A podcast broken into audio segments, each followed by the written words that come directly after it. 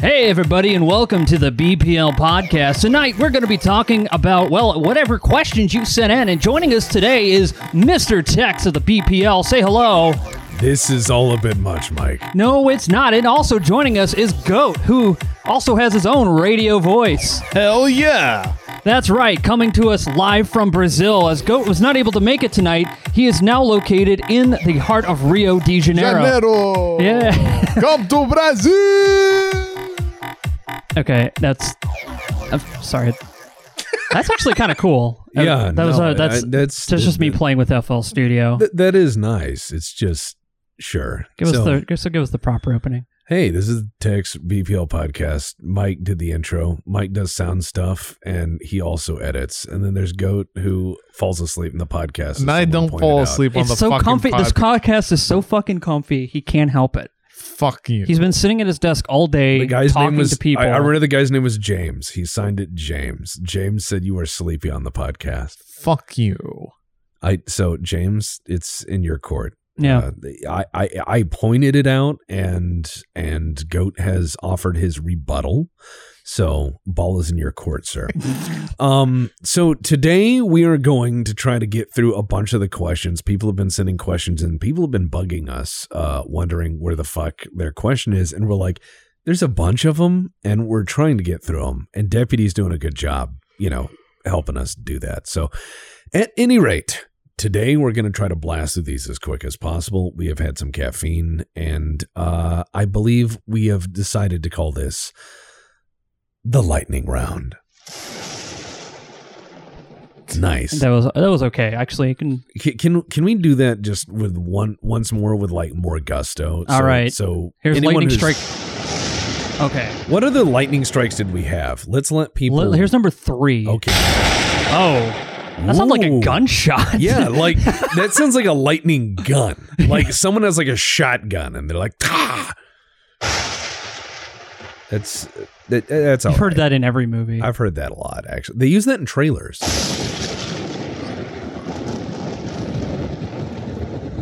Okay, that one's a little moody, but yeah, that's it. So Yeah. I, this is all a part of the giant uh, sound library that I've collected over the years. Um, some of it is stuff that you'll recognize, and some of it's just stuff from the BBC, like this, which I don't even know what this is.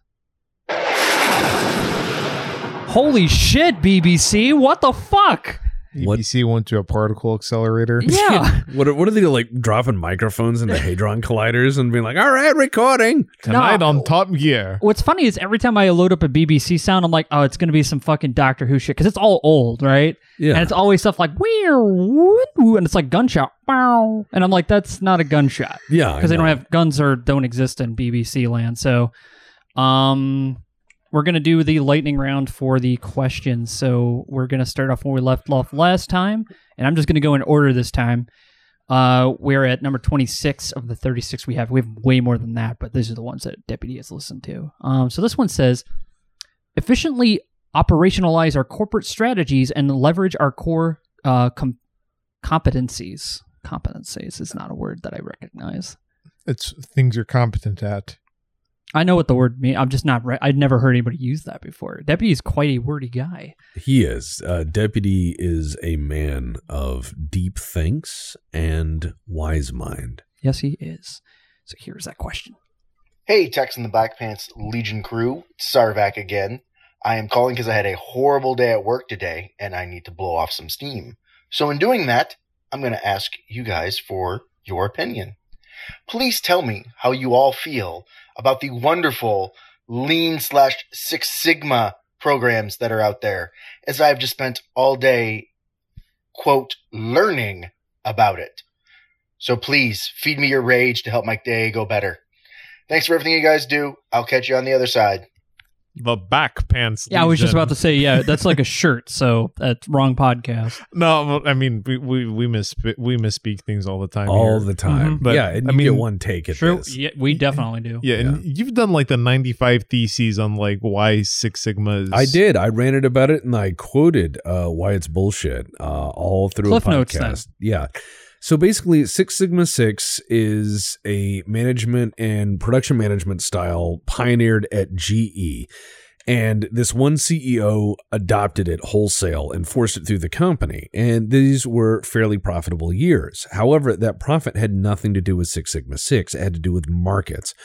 So everyone started copying this style because it was being touted as this is the greatest system ever. Well, yeah, it's being done by a CEO who's sitting on top of a huge company that's paying huge dividends while it's doing well. So when people ask him, why are we doing so well? The guy who says, "Oh no, it's me, it's me, it's it's this special program," and da da da da da. Of course, anybody who's doing well is going to say that, Especially somebody Every- who needs to keep their job. and and anybody who looks fucking like ripped, people who just are in amazing fucking shape because everything lines up and they put zero effort into it, or just a little effort, and they just look amazing. They can go out there and sell their supplements and what have you. I got all this by doing this special tea that I sell for eight dollars. Yeah, it's all about selling yourself. So this I didn't guy- get that car in that driveway by being a quitter. right. Yeah, they always say shit like that, and you're like, so "Ugh." so basically this goes through the system.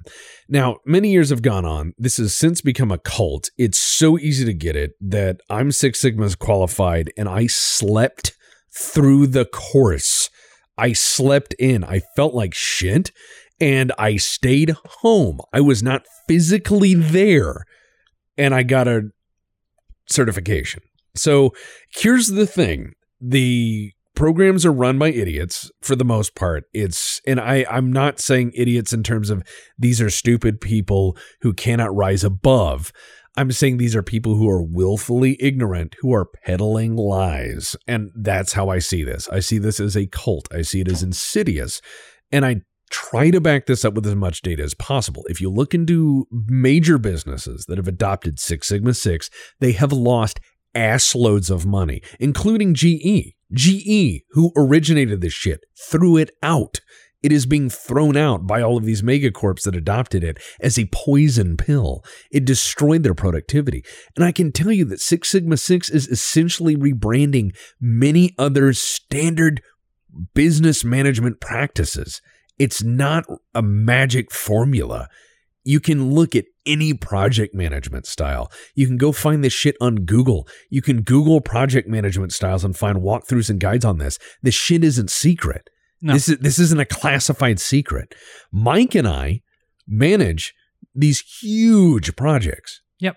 I don't use any project management shit I've ever horizontal taught in a horizontal uh, project management, right? which It's- means everybody in the uh, team is managing something in the project, and everybody respects each other's abilities to do things. Right. And and we leave each other alone and we get it done and we don't have a lot of meetings unless Yeah. we really have a problem. We need to. It's, we also, you know, part of the horizontal thing is propping each other up. Yeah. Because not everyone's going to be at their best every fucking day. And the thing is, Six Sigma uh, Six, from what I understand it's of it, cold corporate crap. Yeah, I was gonna say it just sounds like a bunch of mealy mouth bullshit. No, it's all buzzwords, and that's the problem. Is every s- person I found who's a black belt devotee of this cult has absolutely zero real management experience, or they have management experience and they brand it under Six Sigma Six because the company makes them, and they go, "Aren't you a great manager because of this thing we sent you through?" And the guy nods and goes, "Yeah, it was really great. Yeah, thank you so much for sending me to school to teach me shit I learned on my own." It's a business that has embedded itself like a parasite and will not remove itself because nobody wants to uh, try to figure out a new or better system. They just go with whatever was listed on the fucking curriculum for that day, is what I'm assuming. Whatever college they went to. Well, the thing is, is that this is usually just shoved onto people. The Mhm. Six Sigma program is shoved onto people by corporate because they believe it enhances whatever. But there is no magic system you can send people to to make them better employees. You have to either train a good employee Mm-hmm.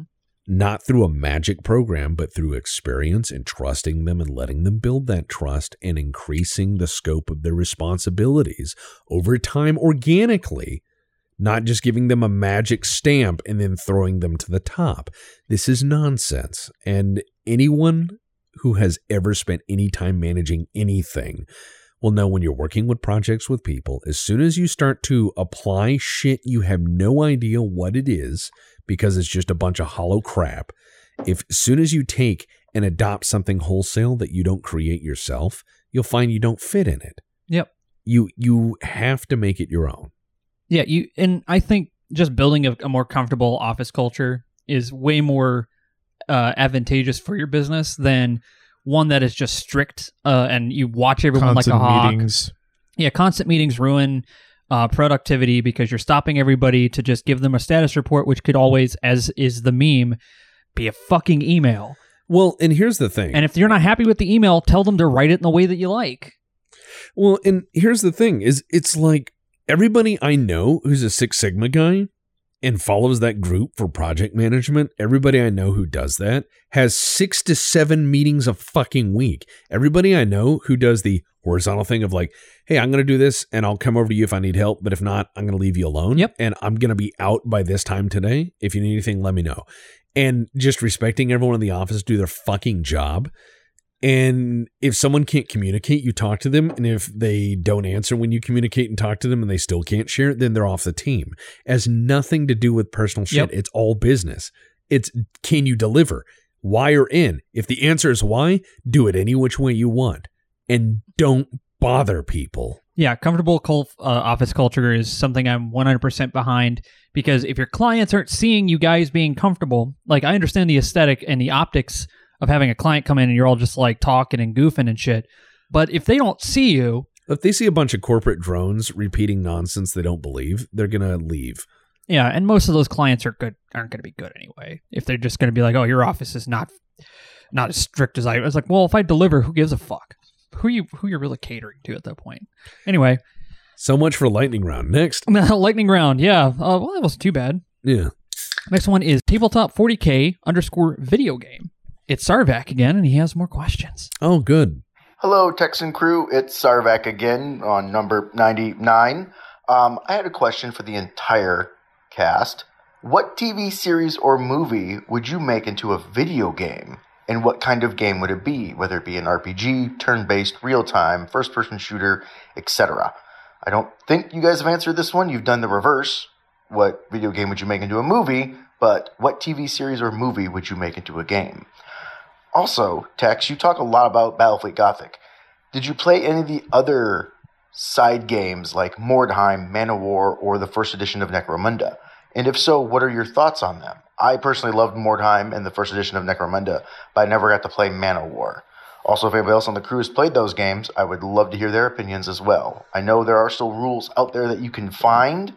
I just don't know if you guys have played them. Oh, it looks like my time's up. I have one last question, so you'll hear me one more time. Uh, maybe. Anyway, All right. no, so, nothing against you, Czarvak. We're just S- goofing around. Czarvak, one question at a time, please. Jesus Christ. All right. So look, uh, Battlefleet Gothic, yes. Mordheim, yes. Necromunda, yes. Um, Gorkamorka.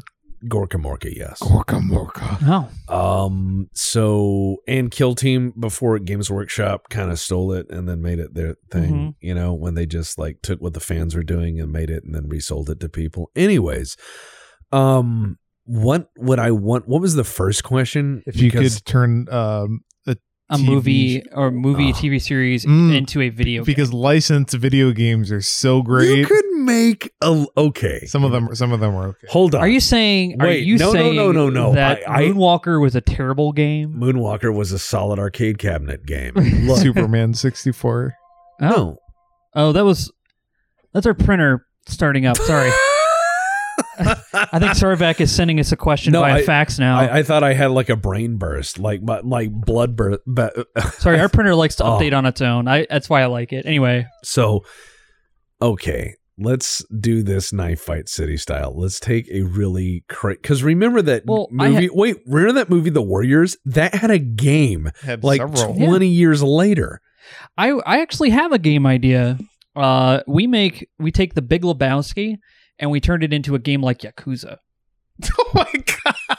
I it would, would- absolutely play the shit out of that. Like you play as That the is- dude, and sometimes you get into fights, and they're not like Yak- like they'd just be as crazy as Yakuza fights, but not as like kung fu. He would just start No, like no, picking like- shit up and beating people Yeah, like yeah. ashtrays. yeah, and and occasionally you play as Walter, and occasionally Yes. you play as Team 11 comes out. Yeah, Yeah, no, that would be. Yeah, no, sorry, you have the best answer. Uh, Mike wins. hands down. No, no, I was gonna say like, yeah, he's go, he's like, you're over the fucking line, and then he gets up and it starts that battle like Yakuza, and it's just like random guy bowling, and then it's just like you play as Walter, you just have the gun and shoot him.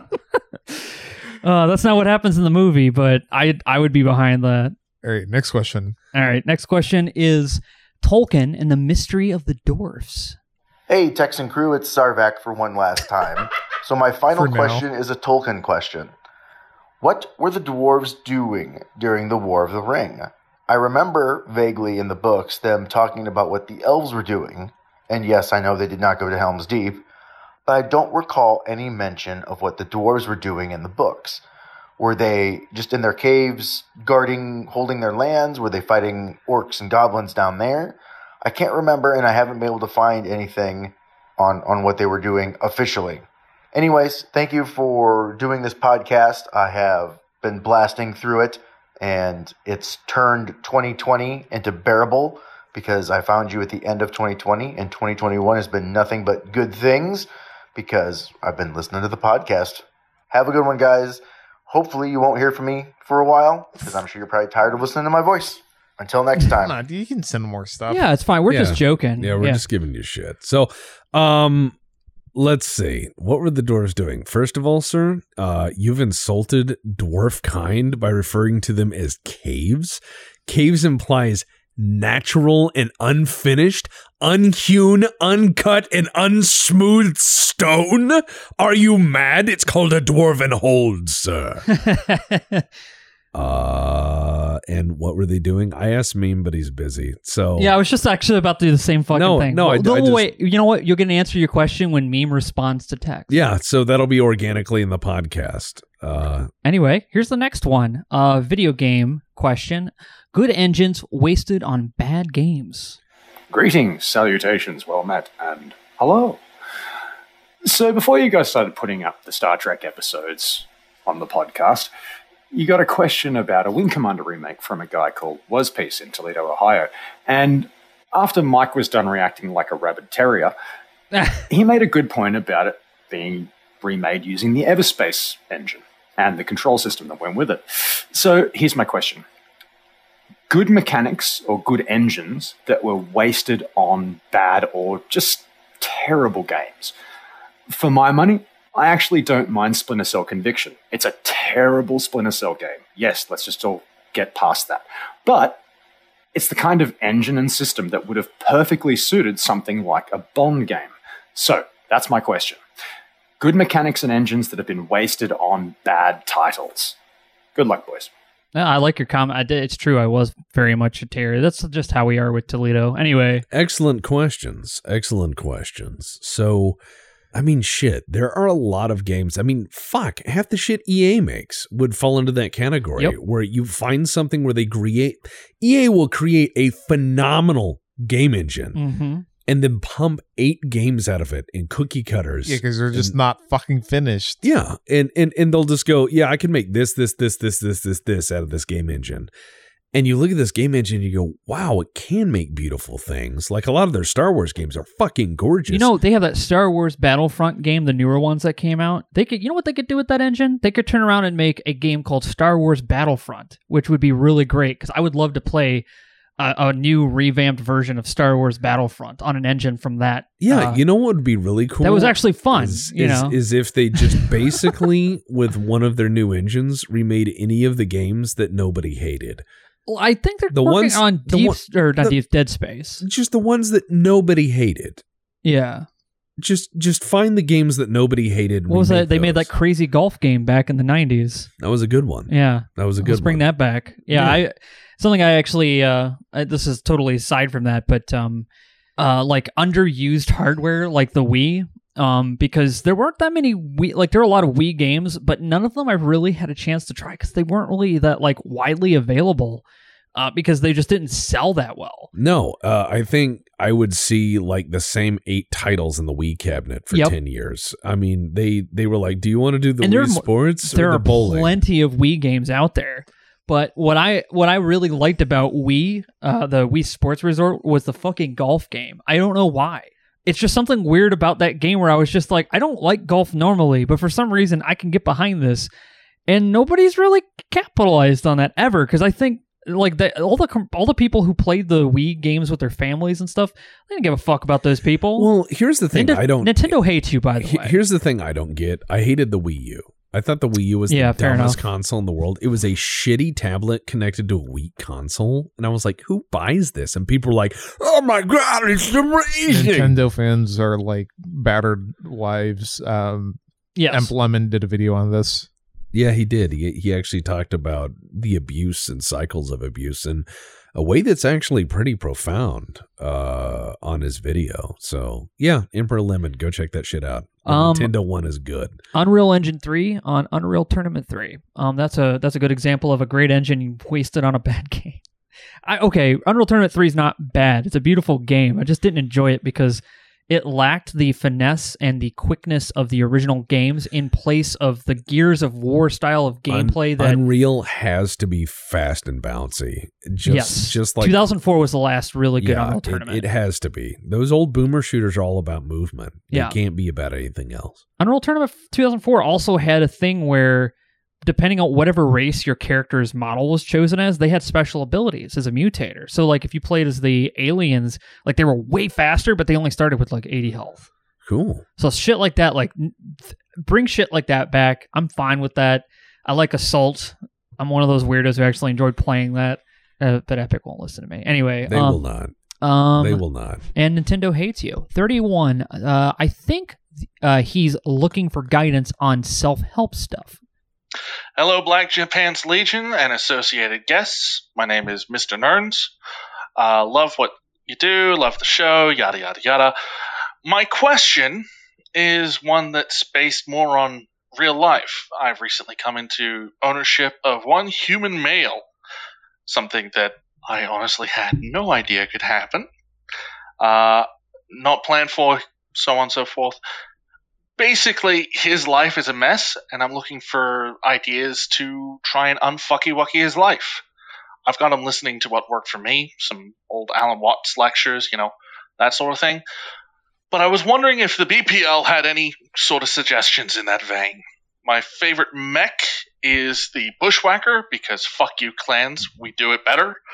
Uh, have a good day Okay, I Hang on, did you have a baby or did you buy someone? yeah, this is starting Like, to sound a little. I'm we I'm need a little context. I all right, sir. I appreciate is he just putting Alan Watts on a little baby's head? And I'm what's going on? I understand the concept that maybe he's helping someone like who's couch surfing and helping them reboot Oh. their life and that but he's to been say, I using acquired a human male. Right. So, sir out there, I wish you to know that it is critical, critical to phrase things correctly, especially, especially something like this. especially any phrase that might lead someone to believe that you have acquired through nefarious means a human being for personal reasons. um. So yeah, d- We're just- gonna take give you the benefit of the doubt and assume you didn't get involved with human trafficking. We're assuming you're not copping to a felony, Yeah. like on Spotify, because that would be interesting. yeah,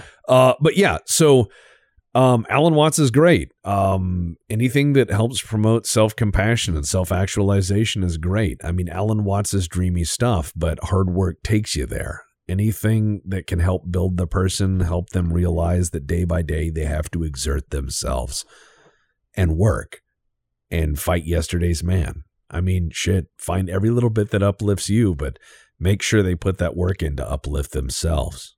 yes, um, and uh, plenty of Bob Ross. Bob Ross is essential. Um, Mr. Rogers is pretty good too. Yeah. Uh, well, and the thing is with Bob Ross, because Mr. Rogers can really teach you about everyday life. But what's cool about Bob Ross is that he can lift you out of a dark place when you feel really down, or if you're trying to focus on something. To have that like quiet, soft voice encouraging you to continue is incredibly helpful. Rabberdasher, or Meme Machine, says during the War of the Ring, they were either mostly hiding in their mountain homes or defending them from the Easterlings with the Kingdom of Dale. Okay, there's your answer there, Sarlacc. Czarvak, Sarlacc. Sarlacc the Mighty. All right. Yeah, um, those are some great advi- uh, great options. They're The great options of advice. hopefully they help. All right, Let's go. Our world Yeah. drifts into Shadowrun. Always Shadowrun. Yeah. Hello, Tex and others of the Black Pants Legion. I have been listening for a while. I, if you do find that I talk fast, just listen a bit faster and you should be okay, or have someone slow it down and post. Uh, Fuck I've you. been listening for a while, and one of the many things that occur that you talk about quite often is fantasy futures and how likely they are to happen. Um, one of the things that I'd like to ask is what future world do you want to live in, based on any fantasy you want, and what future world are we heading into? Another thing that I'd be interested in is what minor change in events that can make whatever you think it is be switched over to a different one. That minor change can be something like the guy in Russia that, that decided not to drop bombs. And then another one would be what major change that can be made to make it into a different future. And what is this different one? Also, that major change is something more like a societal change. Thank you. Been listening for a while. It sounds really great. Hope to hear this eventually. Bye. Okay, Okay, I. I spotted that. fu- I heard that fucking voice mask drop. We got a Cthulhu Tech character asking us this shit. That was All right. me. So oh fuck you! Yeah, I was. He was just saying like, "Oh, have him fix it in post." Fuck. First of all, don't ever say that to anybody who works in production. Let them be the ones to say it. don't ever be on set or tell anyone in production fix it in post. That is a quick way for you to get shit done to your face in the night. all right. We'll so- draw a dick on your face All right. So here's and ruin your movie. all right. So I slowed you down so we could understand you too. it was it was amazing. So I just heard it. yeah. All right. So where we want to live, I think all of us would probably want to live in a Star Trek world. where, Yeah. like your basic needs are met. Utopian and- future and- is all like for it. Noble Bright. You know what I mean? Noble Bright and Exploration and Happy. But if we're talking about where we're really going, it's somewhere between Cyberpunk and Shadowrun. Somewhere. Cyberpunk's just way too fucking depressing for me, dude. I mean, Shadowrun. No, no, I'm not saying Yeah. where I want to. Yeah. I'm saying where we're headed. Yeah, Go. Yeah. Um. Yeah, I think that's true. I have nothing to add to that. I mean, I, I- and also just know I'm not actually mad at you. I just no, no, it's just let, just letting you know. Don't tell people to fix it in post. That's a quick That's- way to get your mouth slapped. but still, I mean, I, I think we all like the idea of Star Trek, and we all Yeah. are terrified of where we're going. Next question. Yeah. and we're all terrified. And here's the next question for BattleTech video game. More BT questions. I mean, I'll just say this: at least we're not going to Cthulhu Tech. See, see, hey. see. Hello, Texan crew. It's Czarvak, and I've got more BattleTech questions for you guys. Why are Clan Wolf Scouts awesome? And by that, I mean the Wolf Dragoons. I honestly cannot wait for the Tex Talk BattleTech on them. I have voted and commented on them for every or in every poll. Tex, when I watched your Rogue Tech playthrough, I absolutely love your reaction in episode one to the entire map. I smile every time I listen to it because you sound like a kid on Christmas. Maybe that wasn't the first time seeing it, but your reaction is pure gold. So, what was your reaction the first time when you played the campaign and they showed the cutscene of all the SLDF mechs, especially the multiple Atlases and Highlanders? And were you upset that in the next mission you only got one of each? I personally love the Black Knight, the Comstar version being awesome because it adds a hatchet, so I let that addition pass. But who passes up an Atlas for a Griffin, especially when you've got a company of enemy mechs at your door? Anyways, I'm out of time for this one. Until next time. Why are That- the Wolf Dragoons awesome? And that entire time while you were talking Czarvak, Tex was dying right there in the background. All right, Tex, give him a second. Give him a second. Are you going to get this one? The Wolf Dragoons are awesome because they use a lot of very advanced scout mechs like the Crab and the King Crab because they take their time scouting things out instead of just rushing it and getting incomplete data. Wolf's Dragoons. All right, where do I start? Natasha No Pants Kerensky or them showing up in the setting like, hello, how do you do, fellow inner spheresmen? And they show up and they're like, ah, yes, it is us, normal mercenaries from nowhere in particular. Here are thousand mechs you've never seen before. And uh, these are common here, yes? Well, don't worry, we brought our own factory to make spares. What? That doesn't exist? That's crazy. Anyways, we're just gonna work for everyone exactly the same amount of time and then retreat inwardly and talk amongst ourselves. we're not spies. I mean, come on. Yeah, you know what? They were all like, "Oh, look, here comes the spy." Oh, wait, those mechs look kind of fucking nice. Oh my god. Yeah, They were probably like, the, all, everyone's just like, "Oh yeah, yeah, yeah, that's nice. Yeah, we'll tell you a troop movements later." So what's that mech back there? What's that thing right over there? See, in all honesty, I think the Wolf's Dragoons is they're an interesting unit. I like the idea of the long con. I like the idea of them working for everyone. The problem is they have like really bad plot armorium and Mhm. and it's just kind of eh. I find that when characters must survive and must come out on top always and again and without really really struggling in order to come out on top without being more clever without being more strong or more prepared or having more will or Yeah. more morale when they just do it and it feels like dumb luck you know what I mean? It, it it starts to feel comic booky, and at that point, I I don't feel for the characters anymore because when you take something that is very real, like Band of Brothers by uh, Ambrose, you look through casualties and losses, and you start to celebrate the people for their heroism, but you also are reminded of their humanity and their failings because they do fail and they learn from failure. And that's when a character is more compelling. That's why Anastasius Focht or, I mean, Kerensky are, are, are both far more interesting characters. Or Hazen, shit, um, the Blackwatch uh, commander, Hazen, where you find these characters that have these real lives, real experiences, and then are broken by them Yeah, and it changes them to be something else. And they don't make the right decisions in the end, but they do the best they can. And you understand that, but you're also repulsed by it. All of these changes, characters having growth, are interesting. But when someone's like, and then they win because they're the Black Widow, and you're like, cool, it it starts to read like a Tintin comic because you when you pick up a Tintin comic, you know they're not going to like blow his brains out. You know the, you know, the dog. page one, boom. Yeah, you know the dog and him are going to be fine by the end. In fact, they're not going to shoot or harm any of the prin- principal characters. So once you know that, it's it's comfortable. You know, it's it's comfy. It's fine. But when you get into something like history or a setting like BattleTech, where violence is the verb of choice. Yeah, You you can't have someone GI Joe their way through everything like, ha, another firefight. Thank God I only have a bruised lip. You know, I mean, it's like you've just walked through a city you melted in half to kill one guy.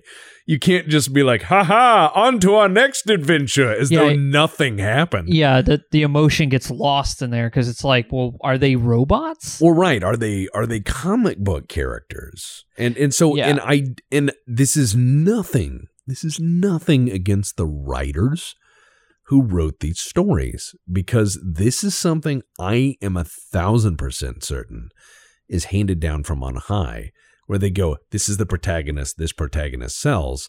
Tell this person's story."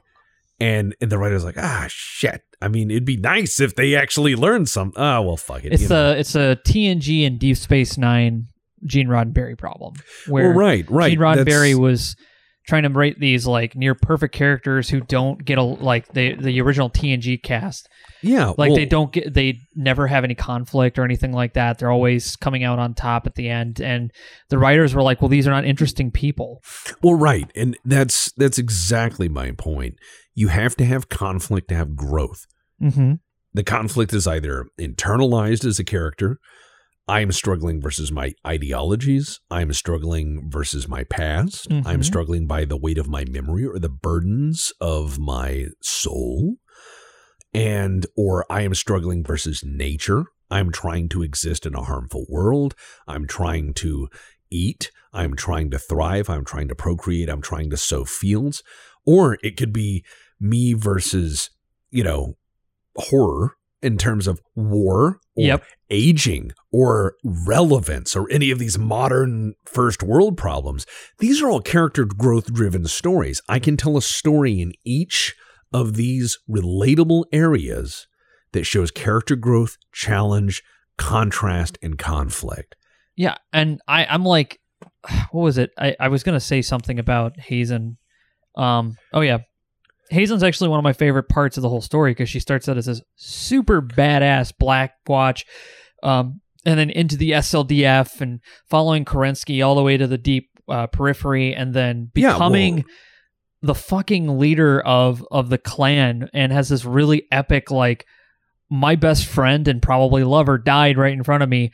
I'm gonna fucking kill everyone around well, me. and think about it. That's, like a, such a like deep and Well, long historied character. But it's an amazing character because think about it. They never lost faith. No, They they fought a guerrilla war behind Amaris's lines because they never lost faith. They fought in the war because they never lost faith. They joined the Exodus because they never lost faith. They fought through the aftermath of that because they never lost faith. And now they take up this new mantle be- to keep the faith.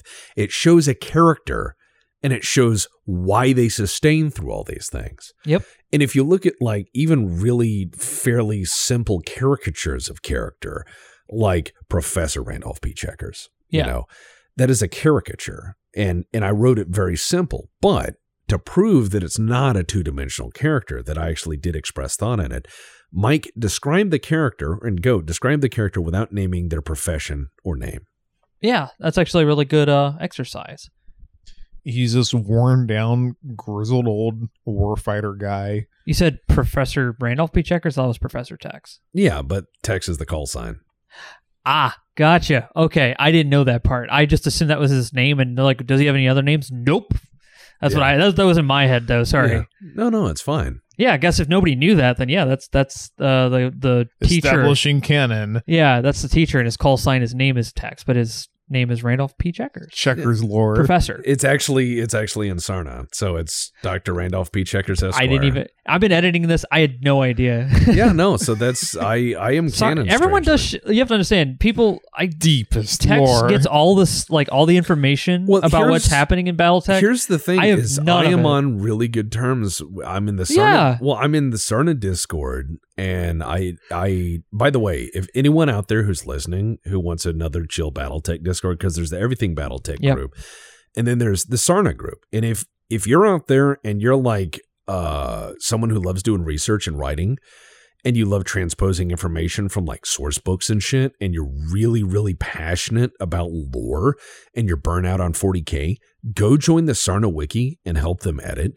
and throw down on resources they, can- need the help they need the help because they're an amazing wiki but i i mean because Catalyst is updating and adding new books all the time. right and, and and so right now like if you want to be a big dick nerd in a small community if you are a 40k lore hound and you're like crazy deep into it and you have like 8000 edits on like Lexicanum you know come over to sarna they will reward you and not treat you like shit and not fight with you they will love if you come in and help populate their there's shit a lot. Yeah, there's a lot they, they do need help and if you if you don't want to help if you just want to support I, I think they do take donations Yes, for they do. their yeah so please head over It has been a super helpful website because when great. Tex, Tex does his research, uses the sources from there to get his research, and then I double check what he reads while I'm editing it. well i use to the make sure that, like- source books Yeah. identified in sarna i, I want to be clear on that Yes. for because I don't I I'm not saying that for ego like oh I do it the hard way but I'm saying that for the sake of if anyone wants to do this right I want you to do it right and I don't care if I'm giving away my quote unquote sources I want you to do a good job for your own sake and Yeah. for the community's sake so if you go into any Sarna article there are citations at the bottom which point out what source book and where this is mentioned so you can go read that firsthand information. This is a primary source. Yeah, And so I encourage people to do that because many of these source books have incredible material in them. yeah, and uh, yeah, he basically skims through any source book for any information on a specific thing, and he takes a lot of notes. And you also fill in the blanks. Yes. Filling I- in the blanks is super important. And what does that mean when I say that? Well, to fill in the blanks is they will hint or paint around something. They Yeah. will show all of the patterns of something happening without explicitly saying it's happening.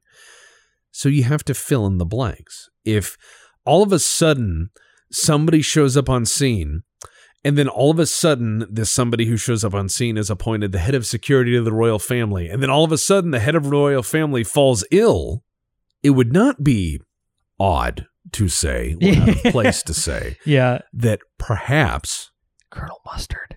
this newcomer uh, had something to do with it. Uh, reasonably so, right? Yeah, I know. It was like that with the uh w- with the Ghost Ship episode we did about Yeah. that. Uh, what was it? The Turpits that Yeah. got lo- Trippets. Trippets. Yeah, uh, which got lost out. Yeah, that was a that's a Yeah. spelling in the book we didn't make. They, I We know it's called no, Turpits. It's, the in Turpits life. in real life, but they it's Messed up the name. Trippets in the source book, and they you just, still get comments about that. I still do, and I still that video came out like two years ago. I I link them to the source material. I'm like, there it is, and they yell at me. Um, yeah, I, I was gonna say most of the stuff that we get, uh, it that we do the research through is we just check for those sources, and sometimes Sarna doesn't have everything that I fucking need to No. find this out, and so I just have to deep dive myself, and it's not like I'm checking. There's We- a lot of old fan sites still out there with bits and pieces of information. So he'll write something about a character, like you'll write something about Ian Cameron, and when he states something, I'm like, oh, where does he say that? So I can go find out if there's any, any interesting art or anything that might hint to where interesting art or something cool I can put on screen will be. And Sarna's been a fucking huge help with that.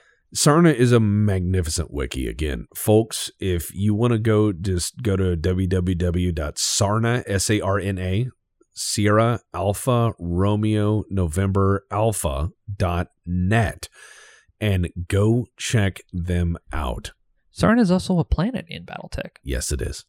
And so, what I want you guys to do is go check that place out um, and go support them if you can because they are fucking awesome. But they also need help. So, if you're bored or retired and like writing, get out there. Yeah, and all and uh, check back every month for the community post over yeah, their too. community They posts update are that every great month. because they talk about everything that's going on in the community. He interviews a lot of really interesting people too. Yeah, he talks to animators, he talks to artists, he talks to people who are publishers, he talks to the writers, he talks to the devs.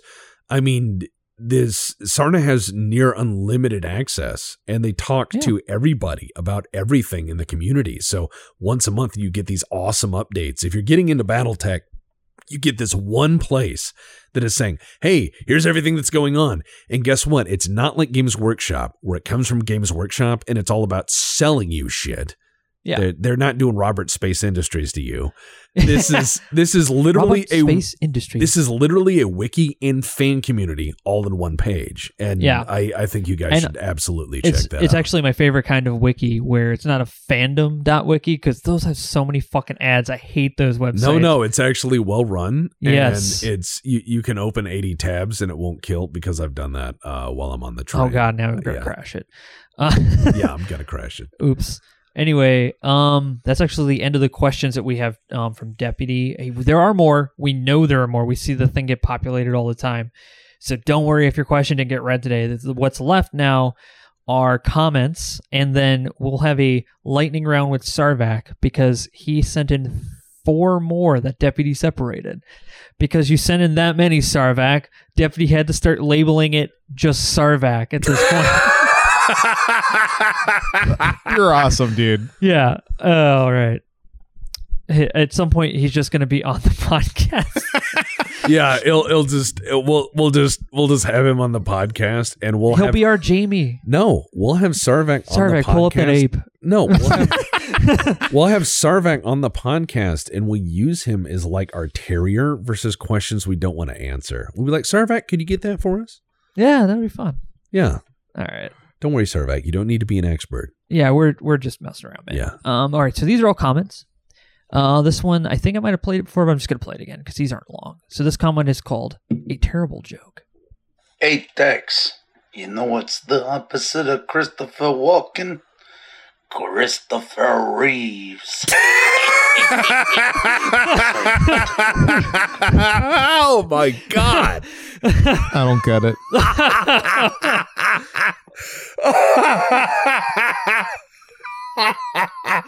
that is great. Uh, And terrible. Uh, Christopher Reeves, Goat, was the guy who played Superman, who got into a very unfortunate accident and was crippled and uh, lived out the remainder of his days in a wheelchair. Oh, okay, lost on wow, go. doomer laugh. no, he's, Uh, That he's wasn't like I'm even a laughing laugh. on the inside. Uh, if I have anything like- in there. well, I'm gonna go back to MySpace. Um, this is a comment on BattleTech. Dark Ages can be good. Actually, I might have read this, but we'll listen to it anyway. I wish it was enough of. Hey, Tex and the Super Friends. Just want to thank you guys for everything you've done the last uh, year that I've been listening. Um, it's to nurse, and it's been really helpful to uh, listen to you during this pandemic. Anyways, just wanted to let you guys know that I got back into BattleTech during the Dark Ages, and I know you, there's a lot of hate out there from you guys during the Dark Ages. I get it. Rocks fall, everybody dies. However, um, there are some really great character developments during the Dark Ages. Tara Campbell being probably my favorite, the Countess of Northwind, and um, just great pilot, great character arc, driving a Hatchetman, killing clanners. Who doesn't love that? But between Cam Clanners and now um, Capellans that she's killing, just a fantastic story arc. One of the main reasons I would get into the Dark Age. Anyways, hope you guys have a great time. Thanks. What was the question? No, it wasn't a question. It's a comment. It's a comment. comment. What Oh, was right, that right, horrible sound? I don't know. that was the sound of goat dragging a microphone. No, No. no. That's what a motherfucker. Anyway, what was that sound? No. um, Don't worry about it. Oh. I wouldn't worry about it. Well, thank you. Uh, thank you for that comment. I'm not a huge fan of the Dark Age, and when I, the problem is, is I was reminded of something recently with uh, a certain wave of drama I I undertook, um, but I was reminded recently that just because you have an opinion as an influencer, people are going to attack that opinion, even if you have no opinion on something. that's like your opinion, man. How What- dare you not like X? Well, in the problem, the problem of it is, is I will say, like on a stream, someone will say, "Hey, do you like this?" And I go, "Not really." And when I say that, people assume I hate it, and they will start spreading shit like this guy fucking hates this shit, and I'm like, "No, I just don't care for it." Like, I may not like tapioca pudding. That doesn't mean like I'm writing petitions to the U.S. Navy to sink ships of it before it reaches our shores. It's, you know, no. People assume I just hate shit uh, when I say I don't like it, and and it's like, eh, Well, yeah, I- I think that's like I, I get I relate because people think I sound mad, and you I, always do sound mad. it's the I don't know it's if it's Cleveland. I you know what's funny is I know there are people in Cleveland like, "Oh, I'm not that loud." Um, y- you are. we all are. And I know this because I work with somebody in my own office who is from Cleveland and he is Cleveland loud. And when we talk to each other, I can feel my voice getting higher. And I go, "Oh shit." And I'm like, "Dude, we're talking about personal shit and you I can thought- hear him echoing down the hallway." I thought you were gonna say you could feel your teeth rattling, like because you, you do talk rather Yeah. loud sometimes. Yes. Uh, I have hi- a lot of high end. That's my uh that's my excuse. Although if I go through another CS gas chamber, I will sound like a different person. Hey, baby. Yeah, yeah. I, I come back and I've got like the fucking golden what's that golden radio voice guy? Golden radio voice. Oh yeah, he, yeah. And he started doing the Ritz crackers thing. Yeah. Uh, by the way, folks, if you ever hear someone who sounds like this, that's fake. Uh, I hate to say that, but that's an easily mimic skill. Oh man, this next your this next one is a comment called Doctor Checkers. Your attorney is on line one. Oh no. Oh god. Dr. Checker, C.W. Dyer, Comstar Legal Attaché to Political Comstar Legal Attaché. We've been receiving a lot of influx towards the Van Sant HPG network through the periphery from, of all places, Clan Space. Your ex spouse wants contact with you. I know you have a restraining order after your attorney made aware you also have a standing order to tell anyone and everyone to fuck off. I still have friends in the com guards, so I'd very much appreciate you for rephrasing that for me. But, and I quote, one last batchall for a pair of black pants and contents wherein. End quote. Dr. Checkers, we don't need any political incidents. Please just send a response.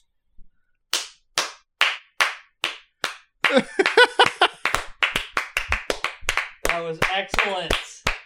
I enjoy a good stage play. Oh my god, I that was enjoy, I enjoy good radio play. I do, yeah. That's I, very I know, like there was a couple of other ones. I'm sh- I forget uh, who sent it, but he Oh, sent yeah, like the one no, where he's yeah. like in a Mac and yeah, stuff. Yeah, no, that's I love. Fucking cool. I I uh, this is gonna make me sound so old. I love Prairie Home Companion. I love that? It's a Uh. radio play. It's on NPR. I listen to it a lot because it makes me. It reminds me because my granddad liked it, and uh, he and I used to sit around, and it was just wholesome. And we drink hot cocoa and eat ginger snaps, and I miss it. So I listen to Prairie Home Companion, and I sing along sometimes. And you can hate me if you want. no. I like Garrison Keillor. Okay. He reminds me that average can be okay. oh god. So, are you going to respond to the batchall? I'm going to quote an American general here. Nuts. Well, No- I mean that's that's the objective of, of the batchall. Uh, this one says Dawson Dawson's Christian but wrong. oh no! Uh, right. Hello, Tex and others of the BPL, Mike, Goat, etc. Uh, this is uh, Commander Ham Fisted of the Jewish Hot Dog. And I made a discovery the other day that is somewhat cursed, and I apologize ahead of time, but most of Dawson's Christian can be sung to the tune of Big Iron. Yes, Do with this what you will. That's beautiful. All right, go get These the are fucking guitar. great. no, we've we've had like three people mention that. So let's prove it. okay, he's gonna go get the It's a guitar. chord progression. It's not the same chord. Uh, Fuck you. uh, that's what I hear. That's that's that's what I hear. He's getting his guitar. We're we're gonna do this. Bring.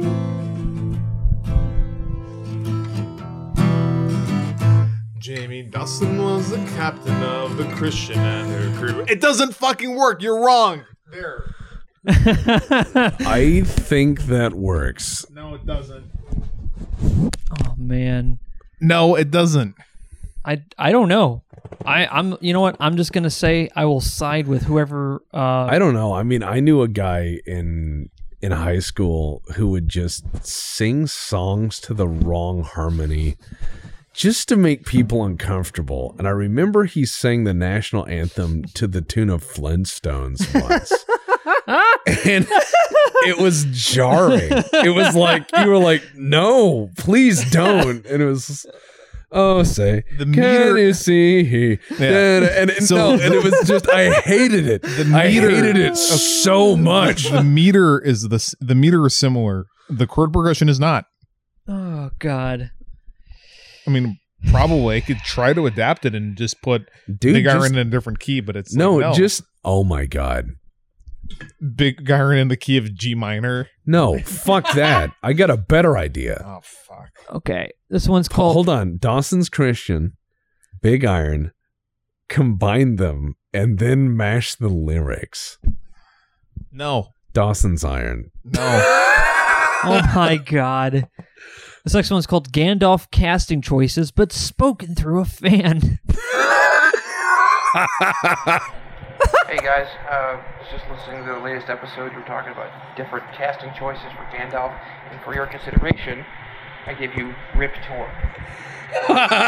Hysterically, and I hope it does for you guys too. Enjoy. Okay, spoken through a fan. Accurate. Deputy, you're the king of labels. Um secondly, Rip Torn is Gandalf is the most amazing thing I have heard this evening. Rip Torn as Gandalf would have been amazing. it would have been. He would have been like. He would have been like Frodo. oh my god. it's your 111th birthday. The only one who could be a better Gandalf than that is John Goodman. John Goodman is Gandalf. Oh. he tries his best to have an English accent, but it's always going to sound like John Goodman. Yeah, John Goodman. I mean, when I, I thought he was trying to put on an English accent for King Ralph. You just stick with the one he has. It's perfect. Yeah. Doesn't matter what era he's in. Yeah, I mean, John John Goodman to me really is whoever he wants to be. I'll watch him. He's entertaining. All right. This one is called Heartwarming Home Tale. Hey Tex, my name is Craven. I'm a big fan of the BPL and Tex Talks BattleTech. Uh, I was listening to episode 37. Y'all were talking about the difference between pecan and pecan. I'm a long-time kid from the South, and when we were kids, my mom would make a ton of pecan pies. We were always taught to say pecan. I uh, moved to the South, moved to Texas, and heard a lot of pecan. Um, a friend of mine was talking to an, uh, an employee about you know pecan pies for the holidays or pecan pies for the holidays, the word they used. The running gag at my house was peckin, peckin pies because it made my mother just go, "What are you doing?" You've never seen a look when you've seen glazed over eyes and what the hell are you saying? It was good for a laugh for me. and I hope it's good for a laugh for you. I don't know. I I sometimes like Mike and I will do that in public. We'll be like, "Oh yeah, do we need any jalapenos?" Yeah, you man. Know? And and sometimes we get looks. You We know? get pecan, sp- pecan pie. yeah, we'll just horribly I- I've mispronounce actually- things like we're aliens. P- you know? yeah. Ah, yes, apples. I have found the unyas. Ah, yes. Place it into the plastic receptacle. Ah, this is our, or my favorite game to play, and I. It's hard for me to get people to play along with me, but is walk into a grocery store, talk to your partner that you're with, like you're trying to hide. You're like you're you're like, man, I can't believe they still have fluorescent lighting. You're like, man, this is so bizarre. Look at these barbarians. They actually have to grow this stuff. Like you say stuff like that. Yeah, act like you're lost time travelers. Yeah, yeah, Just yeah. be like, wow, solid matter.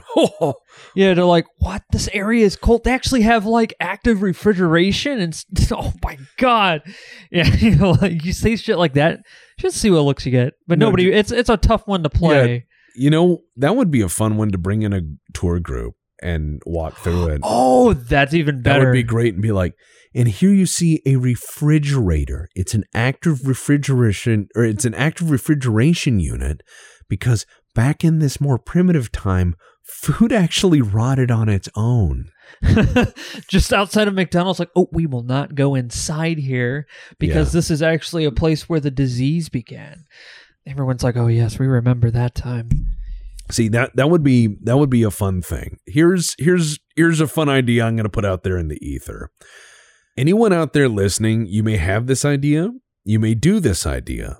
All I ask is you say this is a Black Pants Legion idea, but I will let you fly this flag. If you want to start a service as a future tour guide, leading future tourists around a mundane area and then making up bullshit on why it's important, please go ahead. This sounds very fun. Yeah, this sounds like a really harmless and fun activity. Yeah, like a way to spice up the neighborhood. Yeah. Oh man, I really hope that spreads. I would love to see videos of that. Bullshit tourism. I would love put on a blazer and do a walkthrough Yeah. talk. Like, yeah, put put on a blazer, comb your hair. Did we just create like a uh, one of those performance plays? Yeah, we did. Oh my god. And I'm just throwing it out there on the internet. Fuck yeah. I know some friends are listening to this podcast together right now who are looking at each other like, I have a blazer. you could do it. Yep. No, just let me know. Let me know if you do it. I want to see it. Do it. Do it. Just do it. All right. Personal tale of a librarian's husband.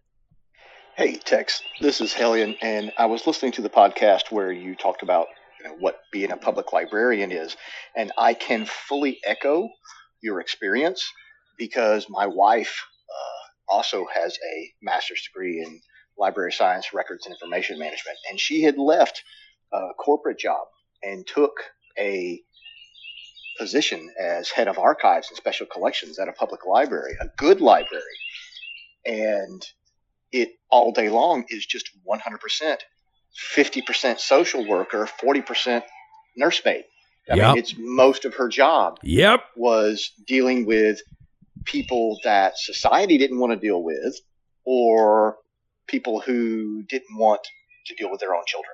So I can fully back up exactly what you had to say. And it's a shame. It is a shame. Um, it's why a lot of libraries can't retain people. Um, the average amount of time 50 years ago, uh, before libraries became the haunt of people who had nowhere else to go, uh, back when there was perhaps a bit more care in those areas, especially regarding uh, mental health. But one of the things that horrifies me is libraries can't keep employees like they used to be able to. A lot of them are volunteers now because the professionals have left the field. I have met more librarians out of libraries than I have in. And that's very, very scary uh, because when you lose access and cataloging uh, experts, I mean, cataloging experts in your archives, all of that shit disappears. It rots, it gets destroyed, it's unaccounted for, it goes missing. Yeah. You'll find all of this public property. I mean, even if you hate libraries, even if you're like, fuck libraries, I don't want to pay for that shit, be like, yeah, well, you already did it your taxes, and that shit will walk out the door now because you don't have professionals in a library.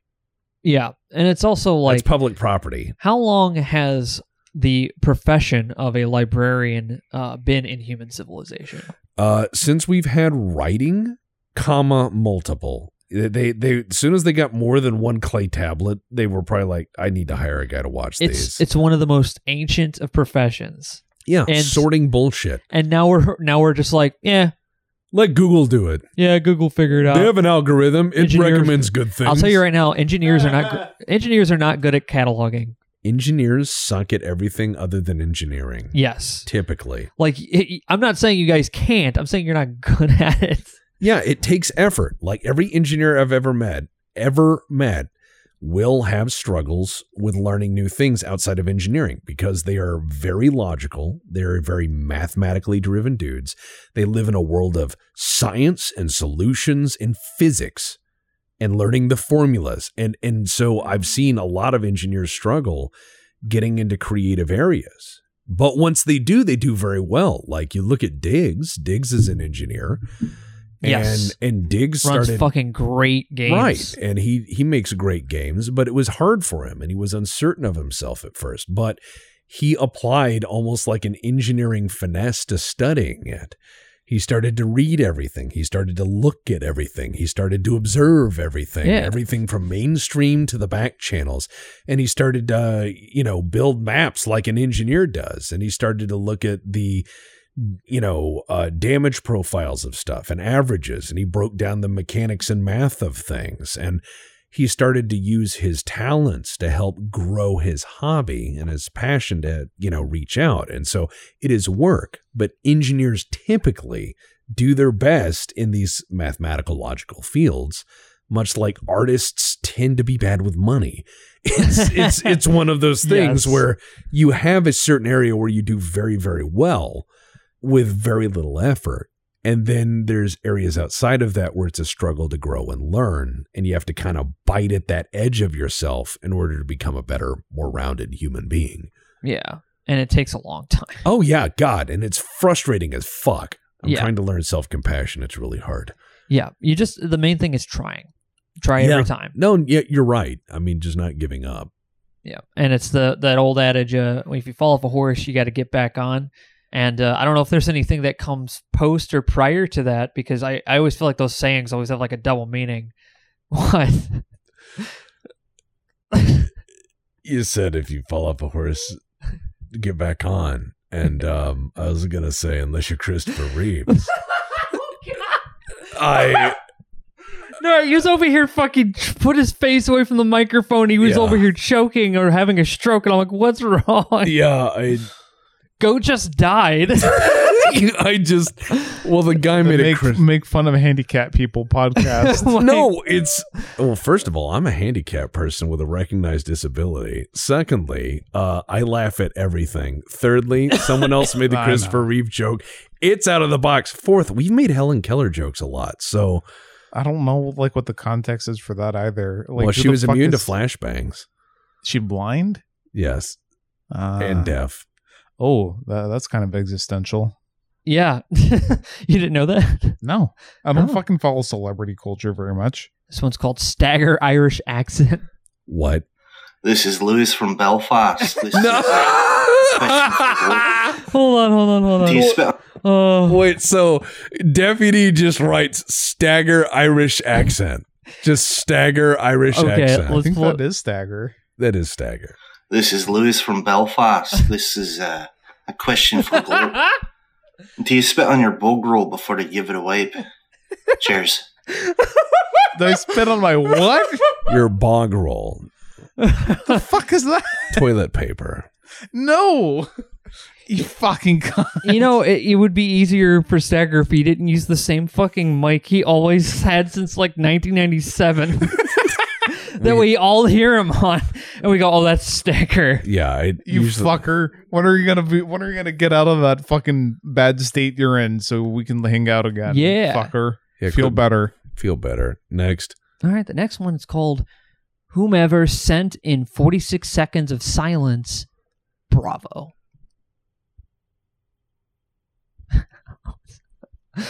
No, Hold on, let's. it's just fucking. It's just fucking silence. I can appreciate silence at the end of a long day.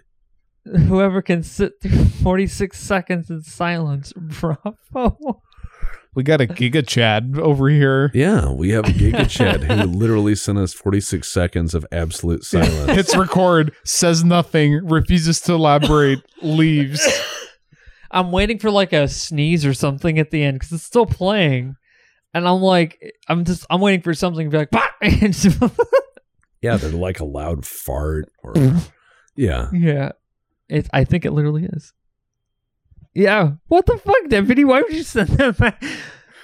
Refuses to elaborate. It just gave Please. me that was a comment. What the? F- All right, uh, BattleTech. I think the clicks in the background are radiation. what? Attention. This is Galaxy Commander Alexei Malthus. I hereby challenge you to a trial of. no.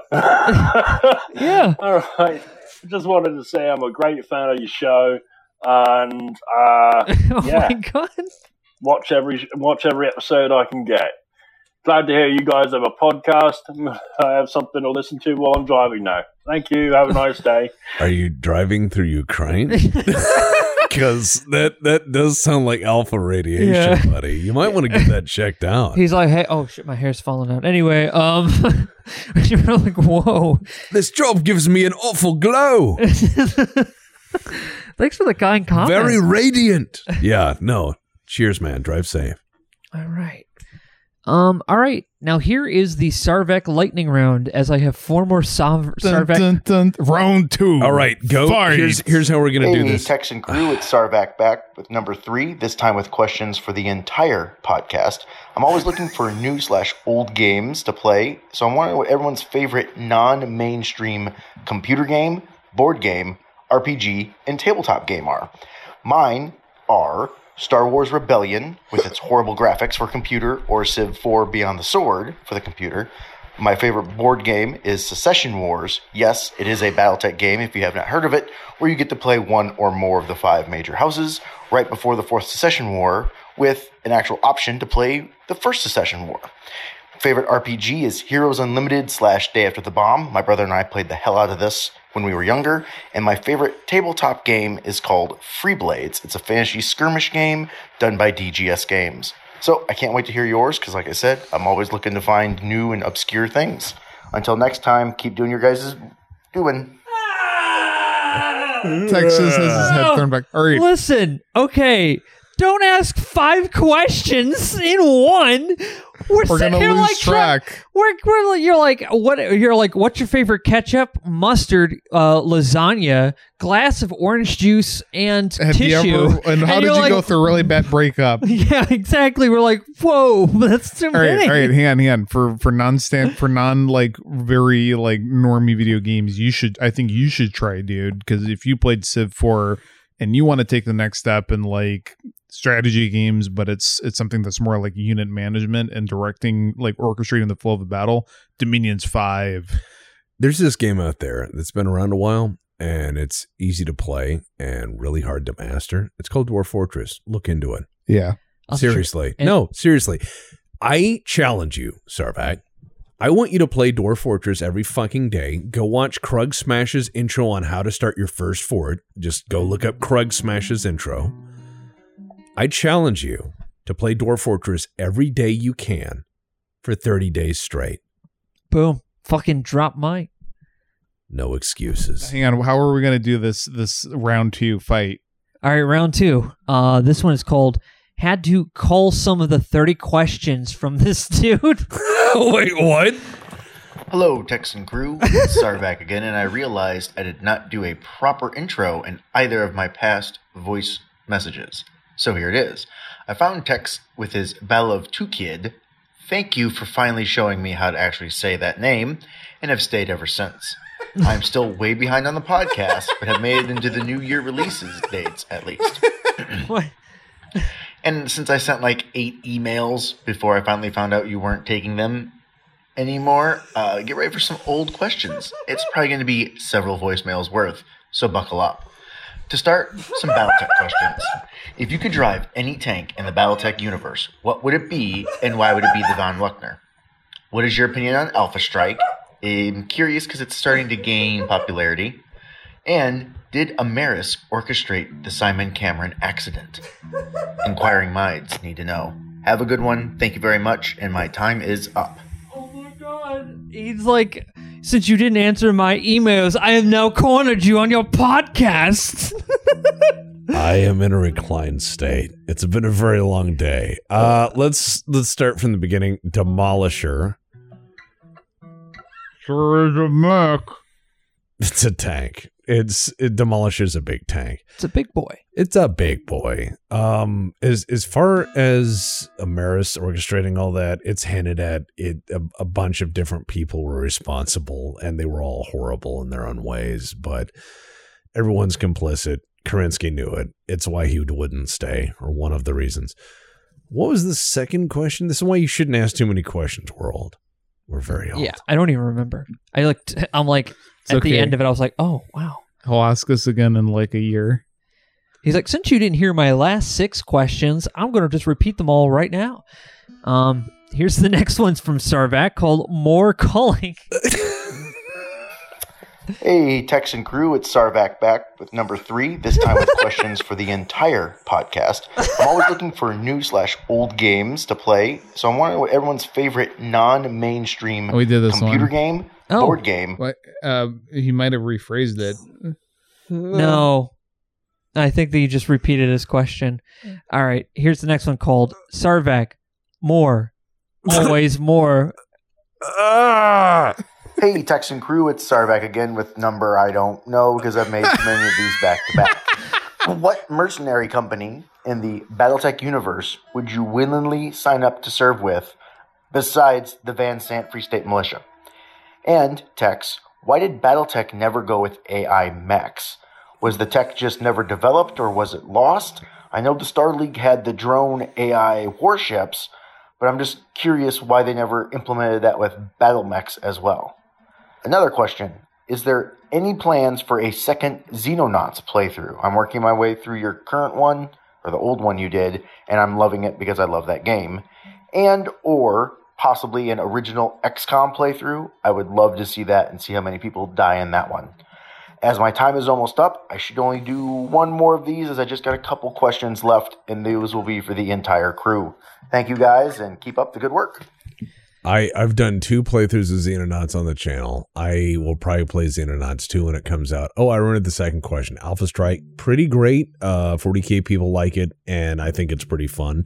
It also allows you to play much bigger, faster games. So if you're like a 40k fan, you're looking for a 40k analog, play Alpha Strike. If you're looking for something deeper than 40k, play just standard BattleTech. Uh, any mercenary corporation, probably Northwind Highlanders or Kell Hounds. Um, not working for clanners. And That's all the strength I've got, Mike. That's too many We questions. got one more file. No, this No. is this is the last file. Mike, I'm so weary. This one's called I'm so weary, Mike. this. Wait, this says repeat Holy Grail gun. This question is for Tex. Um, this might be back to back, and I'll feel bad if it is. But um, what is your holy grail gun? Do you already own it? Um, or is it going to come to you at some point, or have you not figured out yet? This question is kind of available or open to anyone as well. For me, I had a couple. Um, some of them I have, and some of them I don't. My tippy top holy grail gun was a SAR 4800 imported by Springfield Armory. But the catch is, it's in 556. I got it. I could not be happier. I, you know, just being able to get your Holy Grail guns is just such a great time. Uh, CETME Model L, a couple other ones that I, you know, FS 2000, things like that. Um, my next Holy Grail gun that has slipped my fingers twice now is a G41 Walther. Uh, have a good one, guys. Take it easy. Um, if you have a Springfield Armory imported SAR, I think you should call Springfield Armory. I know some of those, I believe. I know some of those I believe had recalls on them. Um, so just just to be mindful of that because Springfield Armory used to import a lot of stuff, and some of it was great, like imbels and stuff were fine. Um, but s- some of it was like pot metal, and it was just in the early eras. So look at that. If I could have any machine gun and it was, and I had all the money in the world, I'd love to have like a BAR and a Thompson. I already own one machine gun, but I- I'd love to have a BAR and a Thompson just to kind of round out the the World War II stuff. I'd love to have a belt fed, but you need land to really, really, you Yeah. know, shoot that. You can't, you can't just go down to the local range and be like, well, time to bring out the old kraut killer and, you know, just load belts into that thing. Cause no, it's not going to work. No. They're Um, to ask you to leave. I I like a lot of things uh, from the '80s, Mm. and all my Holy Grail guns are pretty easy to get Mike, if you have the. N- Mike, no bullshit, I think really wants an Uzi. Yep, the I- original, the original He Uzi. wants he wants the original Uzi, not the micro, not the mini. He wants the original The- 80s Uzi. yes, And Mike wants the DeSantis shoulder rig for it so he can Yep. do the push it to the limit meme. Push it to the If you have an Uzi out there and and you would like to sell one to Mike, uh just hit him up on the courtesy flush. or uh, an MP5. Uh, I like those too, oh my god. Well, and it's uh, only an hour and 21 minutes. All right, folks. So, anyways, this has been a fun podcast. Uh, we'll do another like lightning round of these and just uh, hit off on them. So, keep leaving voicemails and messages. Thank you guys for all your love and support. And I'm gonna take it easy for the rest of the evening. So, I suggest you two as well. However, this is coming out at 5 a.m. on a Friday. So, if you are going to bed now, I mean, you know, enjoy your enjoy your sleep day because your night shift. But Yeah. if you're you know what i've made this too complex let's just not believe in time anymore that No. would be simpler I hate being a fourth dimensional being. Can I please ascend or descend? I'll just go 3D. I don't care. i'll go 2d i feel Fuck at it. home there i feel at home there Dude, I we make fun of two-dimensional characters, but to be two-dimensional, now that's that's pretty fucking sick. think about it also you know what there is no ceiling Yeah, I, actually, you know what? That's just the that's just whatever weird Nickelodeon esque world Parappa the Rapper lives in. yeah you know that is a really terrifying world I do love the I, I love those games. The humor in it is just the the, the right kind for me. I- I'm I mean I'm an easy person to make laugh when it comes to shitty jokes. i know you've stuck with me this long hmm Da-da-da-ba-da-bow.